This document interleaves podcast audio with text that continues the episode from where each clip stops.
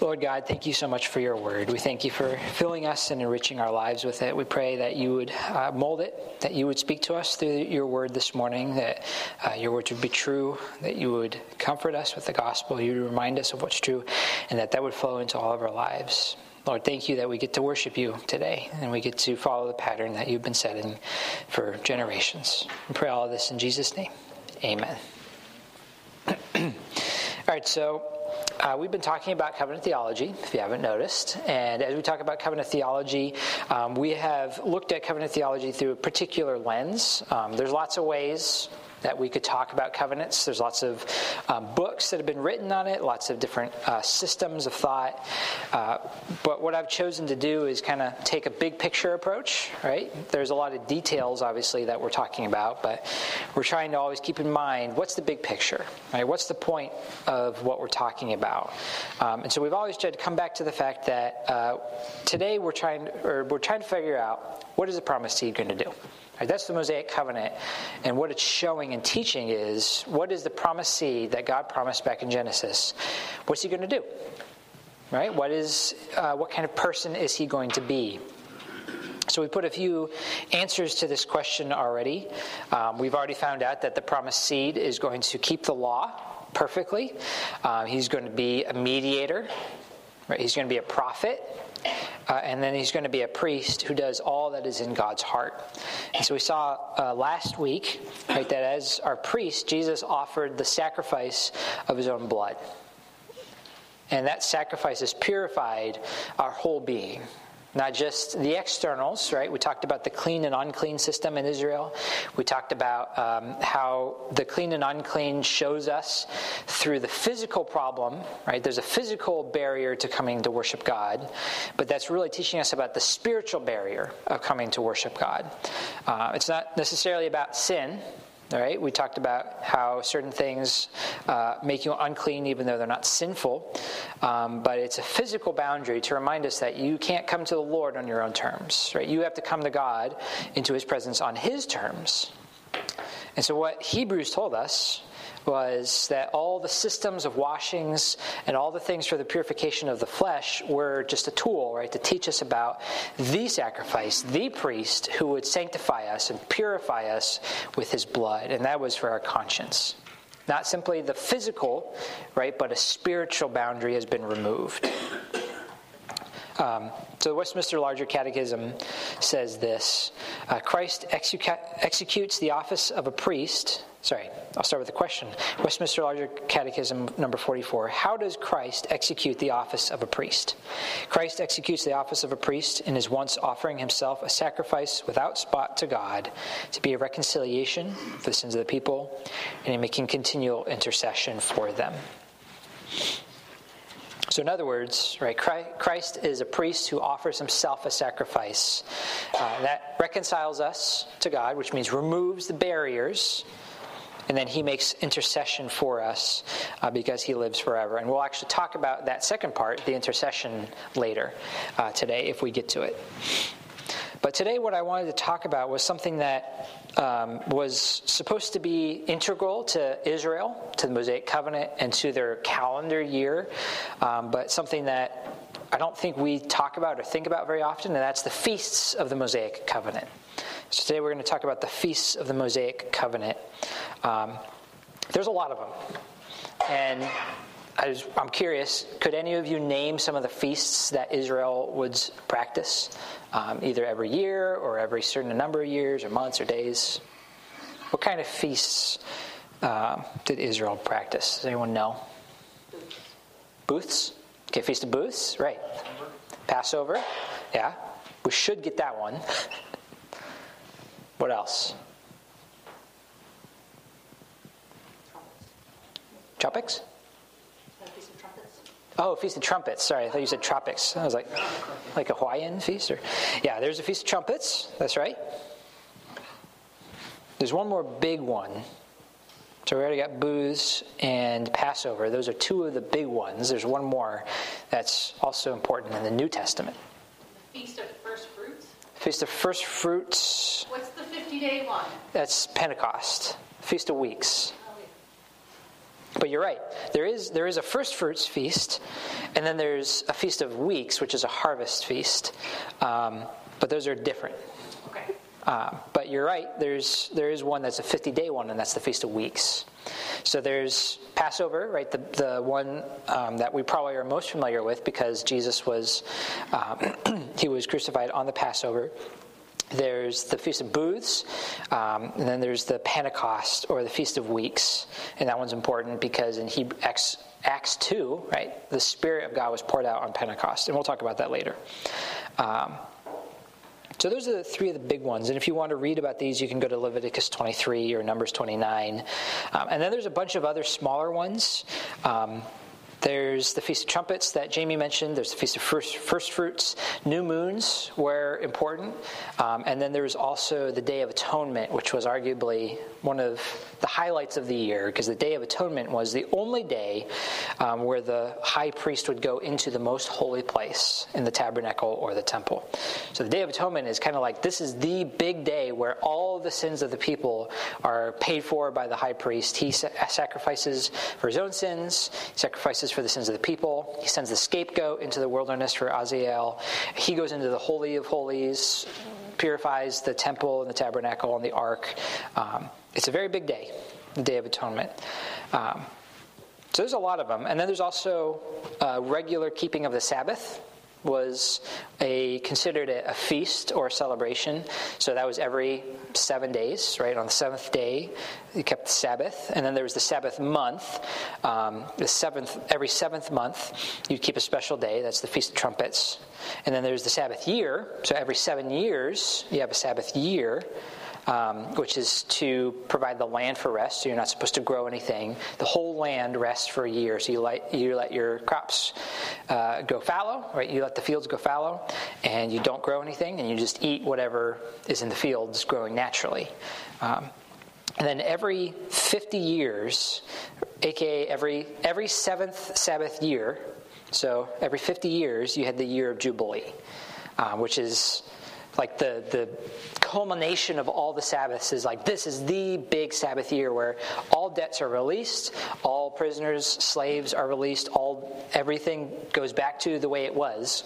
So if you'd sold land to someone um, on the year Jubilee, you get that land back because it's your heritage right? The point was that um, as Israel enters in the land, every tribe is given an inheritance, a portion of the land. Well, what if you sold half of your portion, right, to a different tribe? Well, every 50 years it resets. It goes back to the tribe that it originally um, was given to. And all the debts are released. Everything basically is, is cleansed and rested and um, given new life. Now, did they ever actually do that? No, we're, we're pretty sure that Israel never actually practiced the year Jubilee, and we're even more sure that they didn't practice the Sabbath year, so every seven years. The reasons for that is because when they go into exile, God says that they go into exile for 70 years because they owe the land 70 years of rest because they withhold, withheld it. They didn't practice the Sabbath year. And so the land needed to recoup all the rest that Israel had not given them. So the exile was a time for the whole land to be at rest. Um, and they came back after 70 years. So it's a lot of talking about all the feasts and stuff, but what's the point? What's, let's talk about the big picture, right? What's the point of all of these feasts? Not necessarily individual ones, but generally speaking, this whole system of feasts and yearly calendar, what's, what's the point of them? Okay, place God at the center of their lives, absolutely. Maybe we can get more specific than that, though. Are there worship and remembrance? Okay, worship and remembrance. So, what, what would they remember? Yeah. Yeah, they would absolutely remember things that the Lord had done. For instance, right? They celebrate Passover to remember when the Lord brought them out of Egypt. Um, we talked about that a little bit in Exodus already. What else would they remember?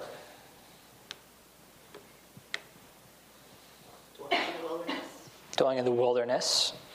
Yeah. Or to put it another way, to remember where they came from. right? They were slaves in Egypt. They went through the wilderness. It's you can imagine, right, that Israel hundred years later is going to forget because they're living in the land of plenty, right? They're living in a land flowing with milk and honey, so they're going to forget the fact that well, let's not forget that we came out of nothing. Like we had nothing, and God gave us all of this. So it's a, it's intended to remind Israel, right, that they were homeless, they were empty, they were slaves, and God is the one who's filled them and given them this land. Anything else that they were to remember that was any other big picture points?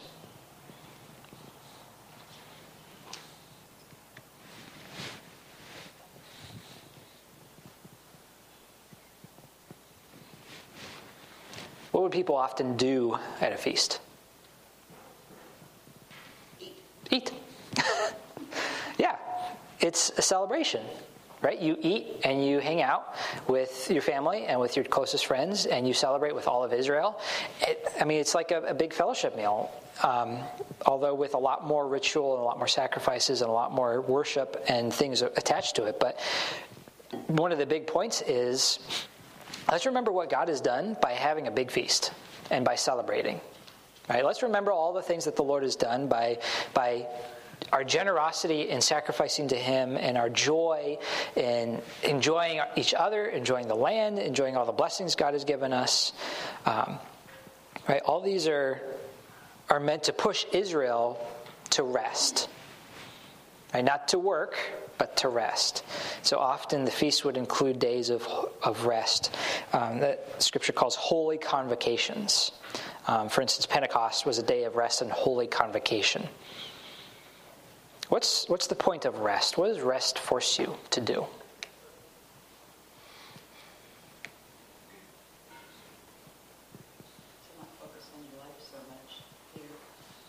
Okay, to not focus on your life. Maybe you could say, not focus on your burdens. Yeah. Day of rest is a day to okay, I'm not going to worry about my, my taxes today. I'm not going to worry about my, my crops or my, my sick cow. I'm just going to enjoy and rest in what the Lord has done. Yeah, absolutely. Rest also forces you, as you rest, to acknowledge that you didn't get here because of your works. Right? It's not like, well, you worked really hard in the weekend, so you earned, you worked hard during the week, and now you earned your weekend. It's more like, well, the Lord has given me all these things, so I now get to rest because of what He's done for me. Another way to put it is that Israel's history is not defined by what their ancestors did, it's defined by what God did.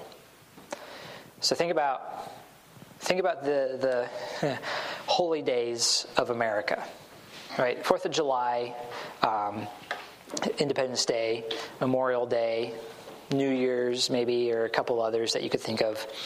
A lot of those are focused on what? Someone whispered something.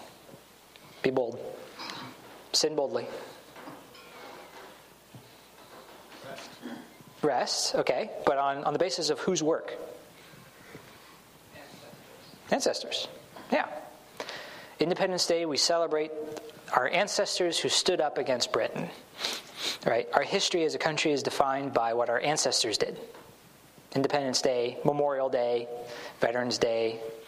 Right? These are all to celebrate ancestors and people who have done good things for us, right? And and blessed us. Israel's Israel's calendar year and Israel's feasts and their holy days are not focused on what their ancestors did. They're explicitly focused on what God has done. Sometimes in, in direct contradiction to what their ancestors deserved. Right? Think about Israel wandering through the wilderness and they're grumbling, and all the times the Lord had to discipline them, right, for their grumbling. And yet they have a whole feast, the Feast of Booths, centered around the fact that they once were in the wilderness. God brought them through, even despite their grumbling, provided manna, provided food and water for them in the middle of nowhere. Right? That's, that's celebrating and rem- remembering what the Lord has done. Right? Rest and Sabbath draw you away from the idea that you're the hero of the story and draw you into the fact that the Lord is the hero who has saved you. Any other? Can you guys think of any other purposes of the feasts?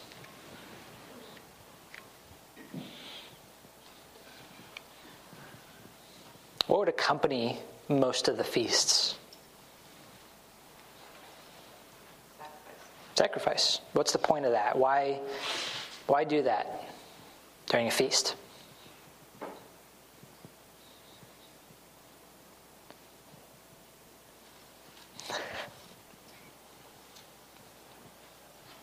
That's a means God used to remove their sin or cover their sin. Okay, means by which the Lord covers sin. Sure.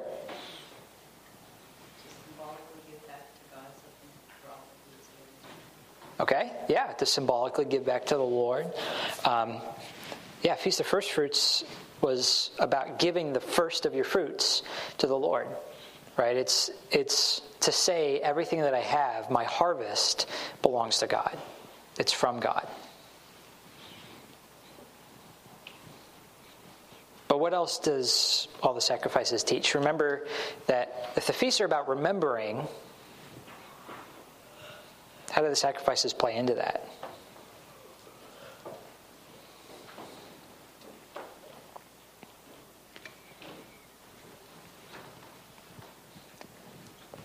Was it easy for, well, maybe that's not the right way to ask it, but was it easy for God to bring them out of Egypt?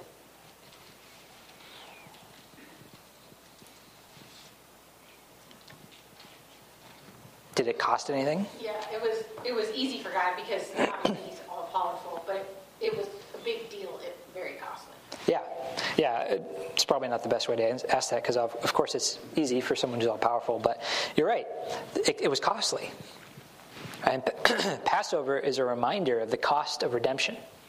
Right, all the sacrifices in the feasts were reminders of the cost of what they have. Right, they are in the land. They are blessed uh, because the Lord has redeemed them, because the Lord paid a price for them. That they get to rest because the price has been paid. Because God has already done it. Right? He has accomplished it and done the work for them. He's put in the hard work, He's paid the price. Um, and another way to think about it, we talked about this when we talked about Passover. Um, in Exodus, God calls the Passover a memorial. Um, what's the difference between a memorial and a celebration?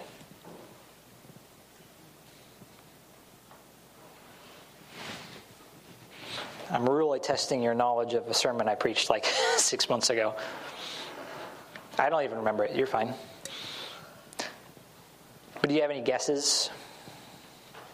One somber, One somber? Okay. and one can be a celebration. Okay. Maybe it's a somberness. Mm-hmm. It remembers something. But for what purpose?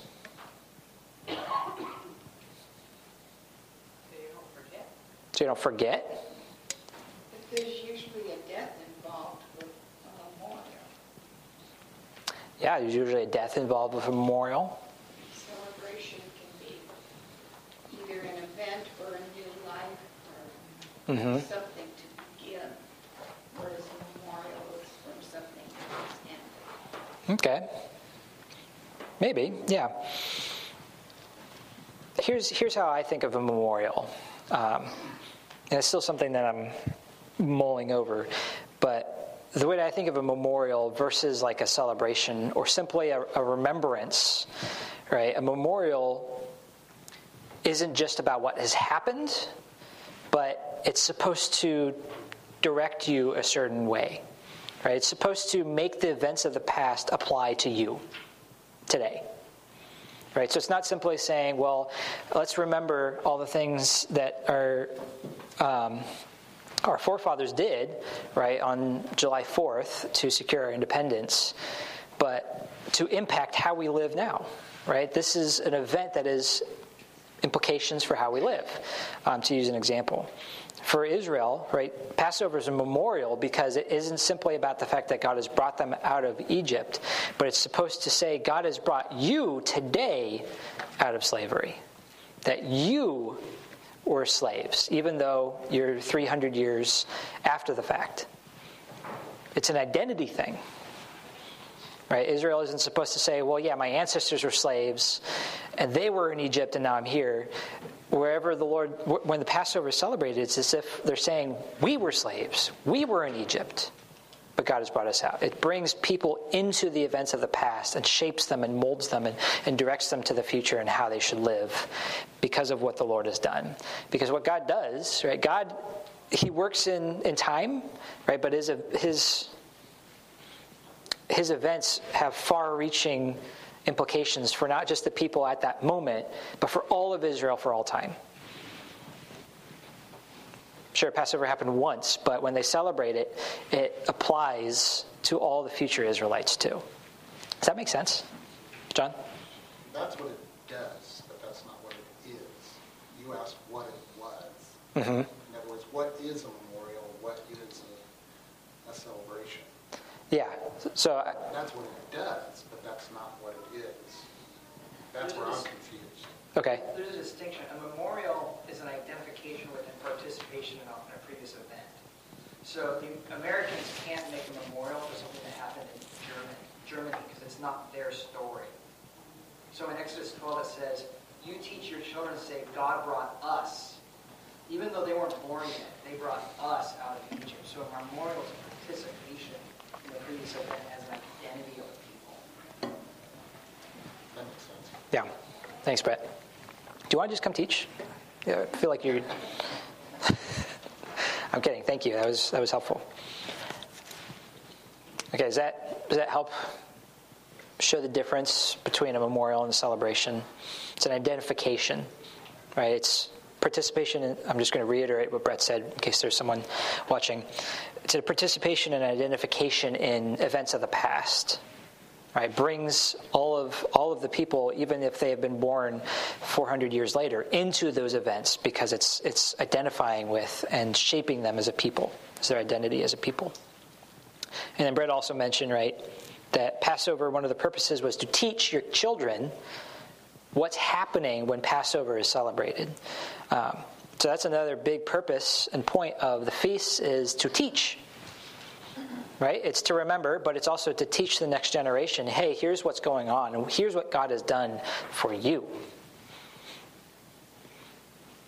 Uh, so those are those are some of the big points, the big picture purposes of the feasts. Um, that they are memorial, right? There's a lot of rest involved. They're meant to point us to what God has done. That we're we're shaped as a people by what the Lord has done, not by what our ancestors have done. To remember where we came from, to remember that we were slaves, that we were empty, but God filled us, um, and to remember the cost of redemption. That, yes, we are redeemed, but there was a price that had to be paid, and to give thanks for that. So, why don't we celebrate these feasts anymore? Because this sounds pretty good, right? It would be great, wouldn't it, if we celebrated Passover and Pentecost and all those things. So why don't we? Why are we boring?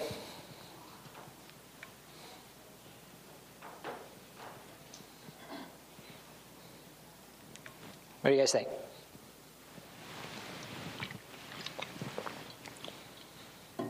Dave Stottema is not here to save you all. Celebrate the Lord's Supper. Okay. If you remember, Christ has fulfilled all those things, and he was the final sacrifice. And so we don't bring the sacrifices any longer because of what he has done. Okay. Um, so Jesus has fulfilled them, right? But what does that mean? Because the feasts were celebrations of what the Lord has done in the past why, why don't we celebrate Passover? Because it's still something that happened in the past that the Lord has done for his people. What's it mean that Christ has fulfilled them? That's true, but I want us to get to what that actually means.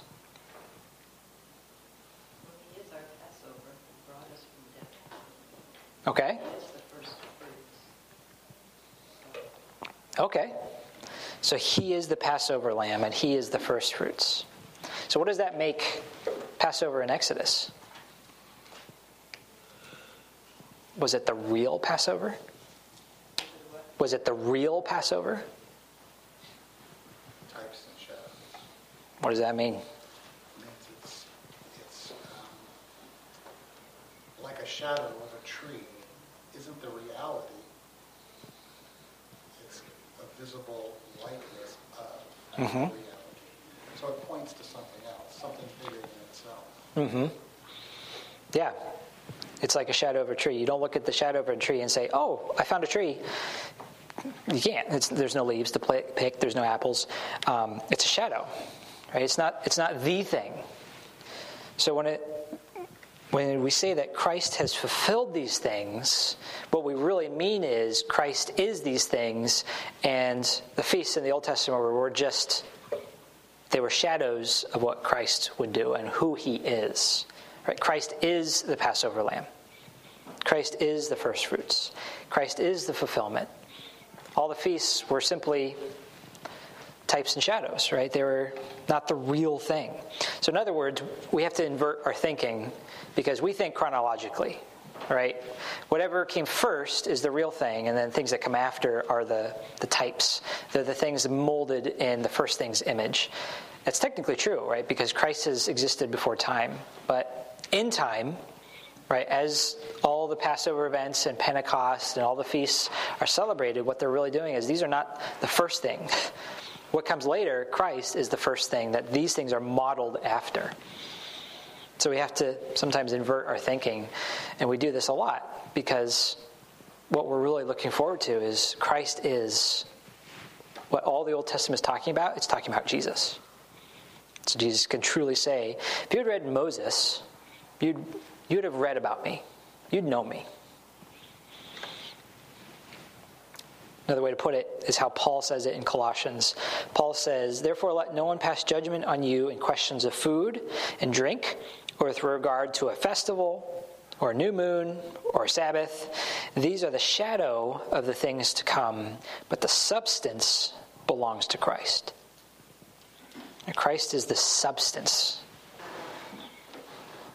All the festivals and the new moons and the Sabbaths were, were shadow of the things to come. Tells us many times how much better Christ's sacrifice was, better than angels, better than Moses, better than a better rest, better sacrifice, better covenant. There's a lot of stuff there. Much better. Yeah.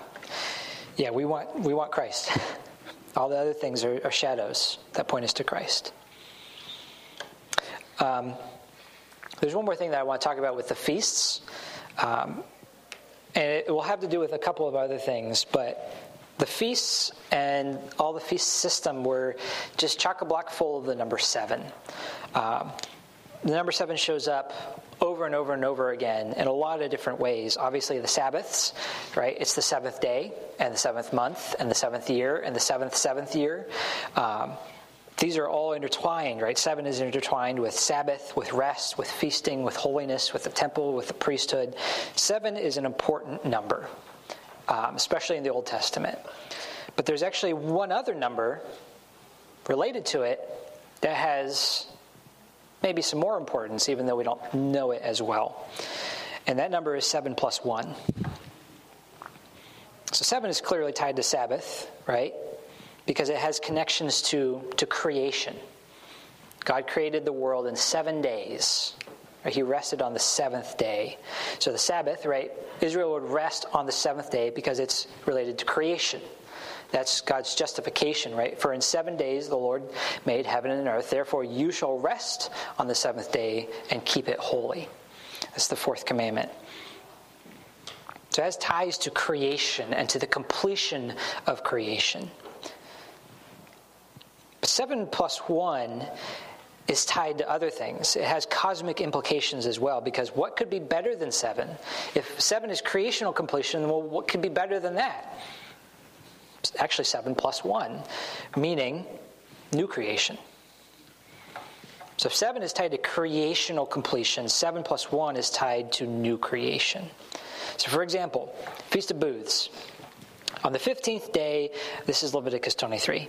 On the 15th day of the seventh month, and for seven days, is the feast of booths to the Lord. On the first day shall be a holy convocation. You shall not do any ordinary work. For seven days you shall present food offerings to the Lord. On the eighth day, you shall hold a holy convocation and present a food offering to the Lord. It is a solemn assembly. You shall not do any ordinary work. Don't do any work on the eighth day. What's eight? It's seven plus one. So even though this feast is centered around seven and seven and seven, on the eighth day, on the seven plus one day, that is the holy convocation, the solemn assembly, the day you don't do any work. Pentecost. You shall count seven full weeks from the day after the Sabbath, from the day that you brought the sheaf of the wave offering. You shall count fifty days to the day after the seventh Sabbath. What's, what's 50 days? Well, I'll tell you. It's 7 times 7 plus 1. And guess what else happens on Pentecost? On the 50th day, on the 7 times 7 plus 1, Acts 2. The Spirit of God is poured out. What happens when the Spirit shows up? New creation. Pentecost is also called the day of first fruits. Paul says this in Romans 8 not only the creation, but we ourselves who have the first fruits of the Spirit groan inwardly as we await eagerly for adoption as sons, the redemption of our bodies. In other words, the, when the Spirit shows up, He's creating the first fruits of the new creation. Pentecost is the day of first fruits. When the first beginnings of something happen, when the first sprouts have come up, when the first, uh, what's the word, harvest has been brought in, what, what day could the Lord pick better than that for pouring out his Spirit? Right, Pentecost, the day of first fruits. Your Jubilee. You shall count seven weeks of years, seven times seven years, so that the time of the seven weeks of years shall give you forty nine years. Then you shall sound the loud trumpet on the tenth day of the seventh month. On the day of atonement you shall sound the trumpet throughout all your land, and you shall, you shall consecrate the fiftieth year, year, proclaim liberty throughout the land to all its inhabitants. It shall be a jubilee for you. The fiftieth year, seven times seven plus one. Here's the kicker, right? Here's what it's all pointing to. What day was Jesus resurrected?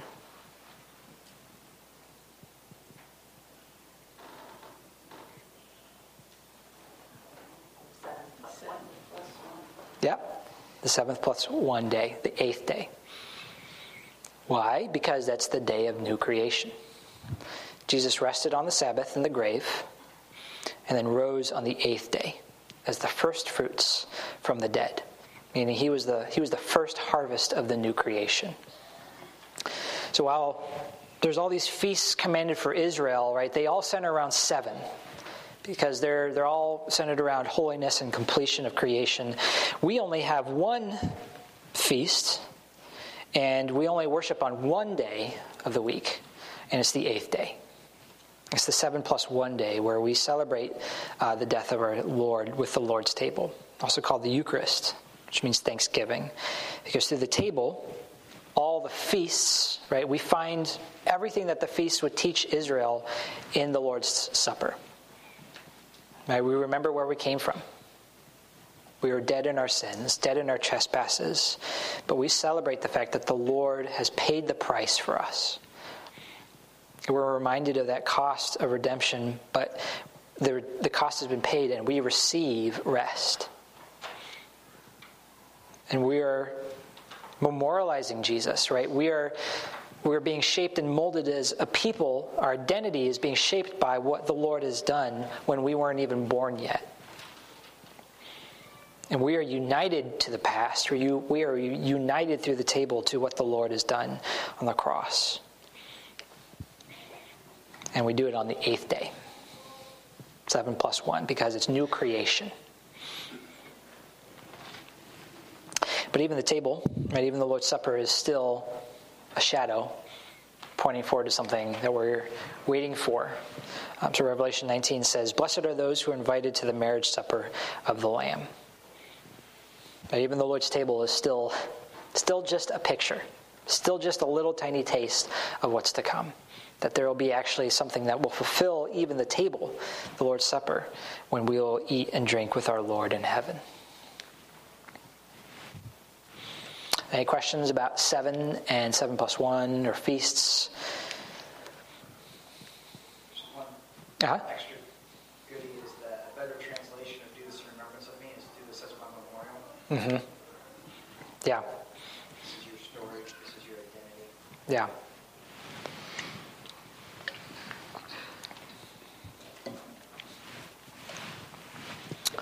Good? Okay. Um, so there's one more thing that we can begin talking about today. Uh, we only have a few more minutes and then we'll be done. Um, and we're actually getting close to being done with the Mosaic Covenant, believe it or not. Uh, there's still a few more things that I want to talk about, um, but we're still we're still kind of unpacking the priesthood and the Mosaic institutions of the feasts and all these things. But I think now that we've kind of wrapped up a lot of the, the things we've already talked about, we can start to talk about the connection between priesthood and covenant. Um, the connection between priesthood and covenant. And my thesis is basically what what I want us to learn is just going to be Hebrews 7:12. For when there's a change in the priesthood, there's necessarily a change in the law as well. So Hebrews 7:12 For when there is a change in the priesthood there is necessarily a change in the law as well. So in other words the priesthood and the covenant are so deeply intertwined that if you change the priesthood the covenant changes. That's just how it works. They are so intertwined. Um, you could say that the priesthood is, is the ligaments and the tendons that hold the covenant together. And so when we talk about Jesus as our high priest, we're talking about a different covenant. We're not talking about the Mosaic covenant anymore. Because where there's a change in the priesthood, there's a change in the law as well. So that's what we're going to talk about next time. That was a little teaser so that you come back. Um, that there, when there's a change in the priesthood, there's a change in the law as well. Any final questions? John? On that, on that note, um, wasn't it when the priest died that the law changed, obviously? But in that law change, weren't the people who went to those cities of refuge now released from that because of that? When the Mhm. priest died, then they no longer were held accountable, I guess, for the death of the person that they actually got manslaughter, what we call manslaughter. It was an accident, it wasn't intentional, so they Mhm. came to their cities. I'd have to go back and look. I don't know what you're talking about. Um, I'd have to go. Do, do you know what you're thinking of? It's probably in Leviticus. Okay, I'll look into that. Because I don't. Because that would fit very well with the new law. Coming of the new, a new priesthood meant the old um, was done away with. Yes, in a sense, but I think what Hebrews is talking about is a is a change in the covenant, not necessarily that. Oh, no longer we're not going to count manslaughter as a crime anymore or something. No, I don't mean manslaughter. An individual's being held accountable for that. They went to these cities Okay. of refuge, but it's my understanding that they went to the city of refuge, and if they ever left that, they could be killed hmm until the priest died. Interesting. Then they could leave the city and be free of that. That's Okay, let me look into that. not a, not a change in the law, meaning that now it's, it's constitutionally okay to kill somebody. Okay, let me look into that because I don't remember.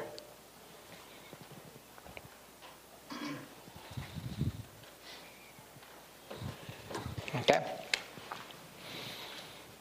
Any other final thoughts, questions? Okay. Well, let's um, let's pray and then we'll get ready for worship. Father in heaven, thank you for your word. Thank you for all that you've done for us. Thank you for shaping us as a people, that the things that you've done in the past apply just as much to us today. That the death of Christ is what shapes us, it is what gives us our identity, and is what brings us into the new creation. Lord, thank you that we get to worship you. Thank you that we are your people, the first fruits of what is to come, your kingdom. Lord, we thank you and pray that you'd prepare us for worship this morning, that you would shape our hearts, that we would leave behind all of our distractions and worries and anxieties, and that we would focus on you today. We pray all these things in Jesus' name. Amen.